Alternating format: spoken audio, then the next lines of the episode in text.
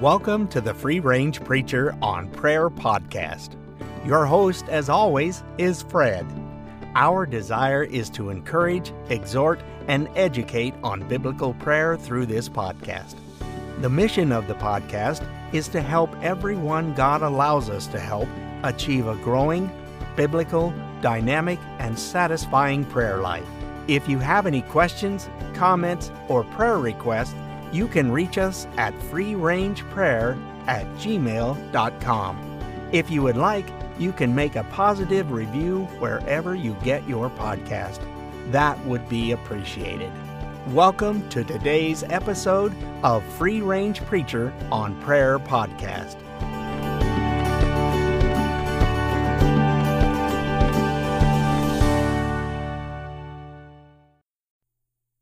Thank you, Heavenly Father, for this beautiful day. We do thank you and we bless you and we bow before you in submission because of your wonderful goodness to us, your salvation for us, even the fact, Holy God, that you created us. We are the sheep of your pasture, and no matter what our circumstance, we understand that the best place to be is in the sheepfold, being watched over by the Good Shepherd we would bow before you today, Lord Jesus, and you would help us to grow, to mature into a dynamic, biblical, soul satisfying prayer life, one that glorifies Thee and brings joy and peace to our souls. We commit this time to you, Lord Jesus. Show us your calling for us, and then let us be dedicated to that call. We pray all this in the precious name of our Lord and Savior Jesus Christ. Amen. Welcome to the Free Range Preacher on Prayer podcast. My name is Fred, and I'm the host of the podcast. We are coming up on our two year anniversary. Thank you, Jesus. Now, this October, that's our anniversary month. This October is going to have some similarities to last October. I enjoyed last October and I got a lot of good feedback. So it's going to have a lot of similarities and in a few ways, it's going to be different from last year. The similarities are going to be I'm going to try to publish a daily short devotionals focusing on Thanksgiving. We are going to have a giveaway like we had last year, and we will give that announcement in the next couple of days. So, those are going to be the, the similarities. The differences are going to be the free range preacher this year would like to declare the upcoming three months from October through December as the 2020 quarter of Thanksgiving. That's where our devotionals are going to focus on Thanksgiving. I think we need to end this year with a bang and with the bang of Thanksgiving. We're going to also, I'm excited about this. We'll see how it works out, but we're going to also have interviews. For certain, I'm going to interview my friend Paul Nichols He's an artist and he created popsicle crosses. And I just labeled them the Faith of a Child Reminder. We'll hear from him what he thinks about that name and other things as well, obviously. And then we will also have an episode or two, and I will interview my daughter of strength. That's my daughter. and my son of promise, who's obviously my son. And we are going to look at their observations of growing up with a praying father might prove to be interesting. And then we will perhaps have one more interview as well in the month of October. Our free giveaway, by the way, is going to be for whoever writes in or emails us or contacts us that we will get you one of those popsicle crosses to remind us of our childlike faith. Now, it's occurred to me in the last few weeks, as I've been reading and reading about prayer lives and, and studying about prayer, it occurred to me that there are probably two different calls for us Christians when it comes to prayer. One is a general call, and we're going to look at that just a bit from the life of Jonathan Edwards. And then I think there is a specific call for some of the people of God, led by the Spirit of God, who have a burden for prayer, or what I would call a prayer ministry.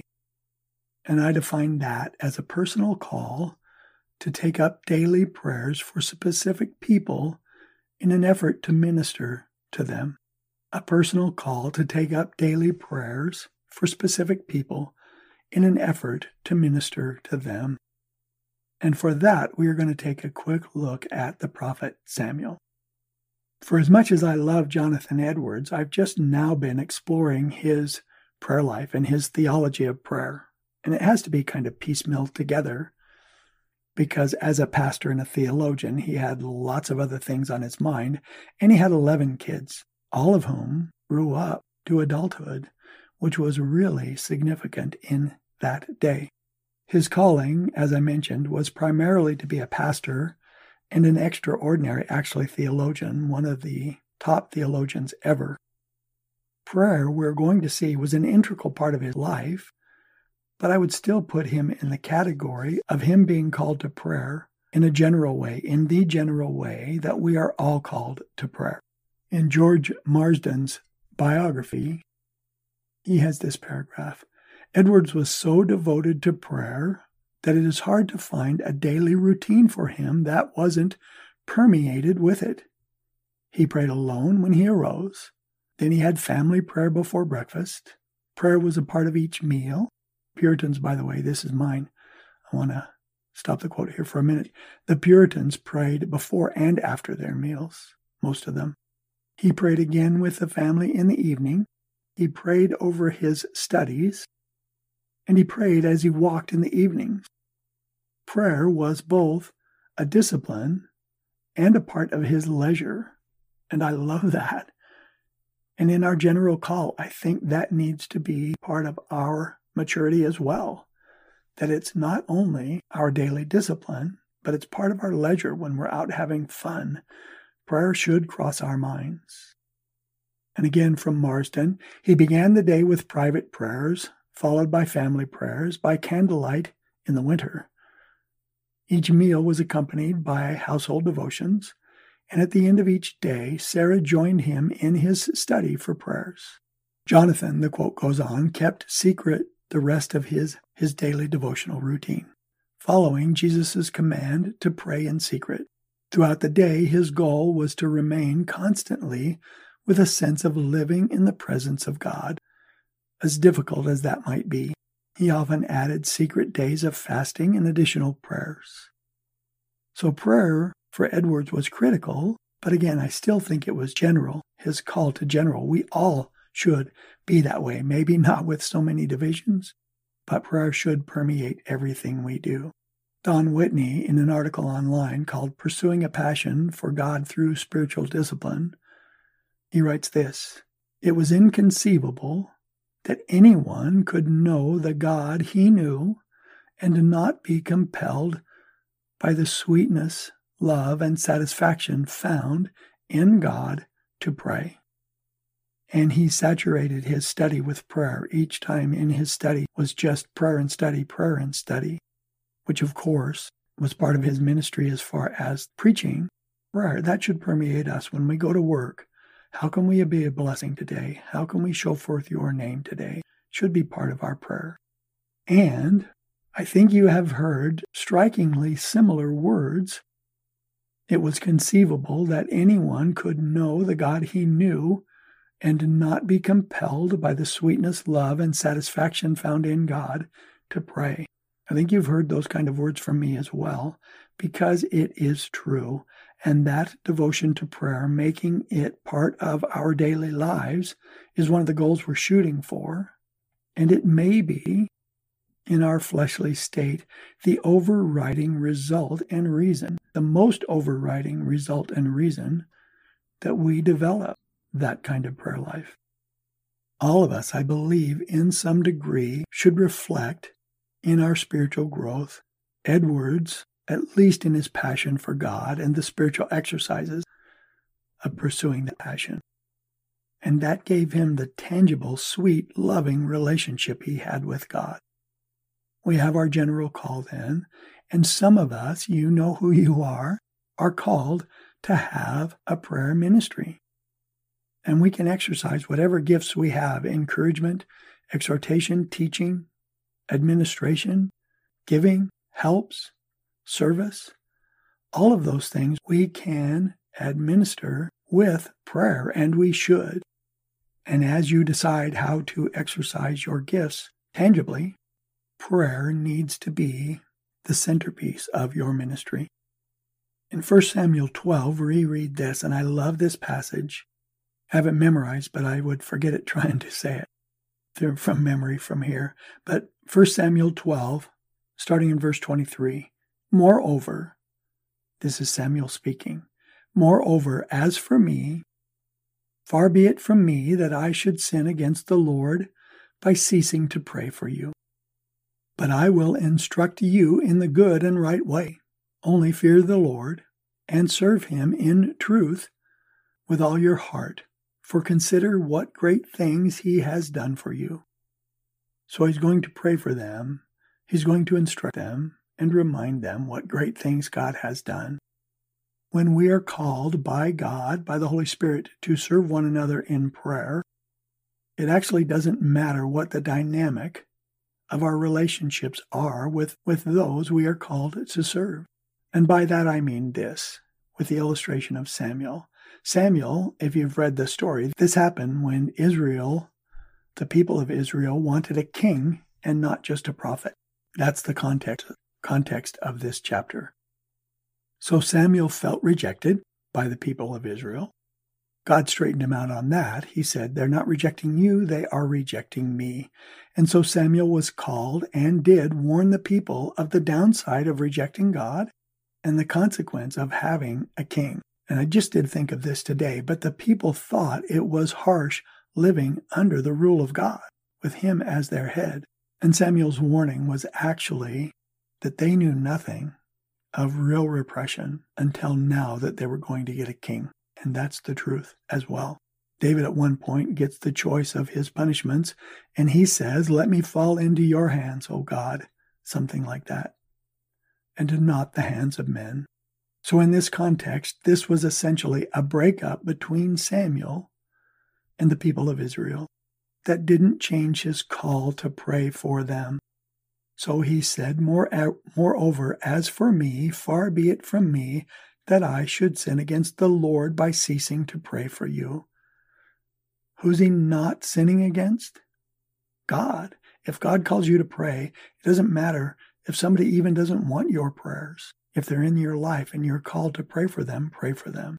Samuel said he was going to carry on. He's going to instruct them in the good and right way. But the dynamic had changed. He was in a different place with Israel than he was before. He would instruct less and pray more. He wouldn't be the end, the place where people came, where everybody came. The king would be that from now on. But he would be there for them to remind them of the great things God has done for them. And like Samuel, if we've been called to pray, it is our vocation. We need to pray for our families. Pray for our friends. Pray for those who love us. Pray for those who are around us who barely know us. And the hardest part is that we pray for our, our enemies. And we pray for all of those family, friends, loved ones, enemies, strangers that we think about, strangers that we are concerned about. We've talked about that a little bit before as well. We pray God's will for them, not ours.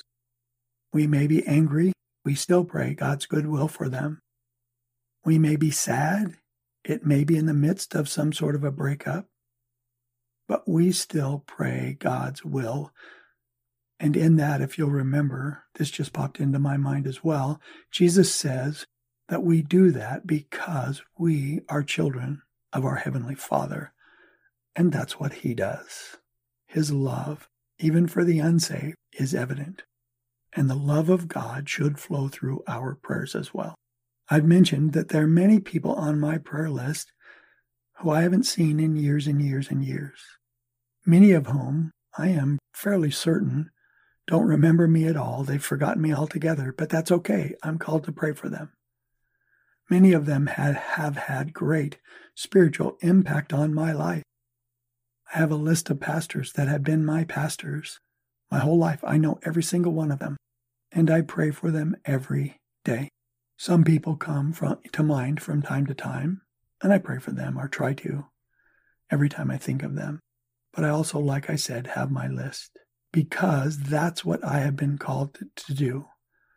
And you guys who know, like I said, you know who you are, prayer warriors, you know you've been called to pray. And when we've been called to pray for the ministry of prayer, there is intensity. Intensity over requests for some people that is acute. And we have hard relationships just like everyone else.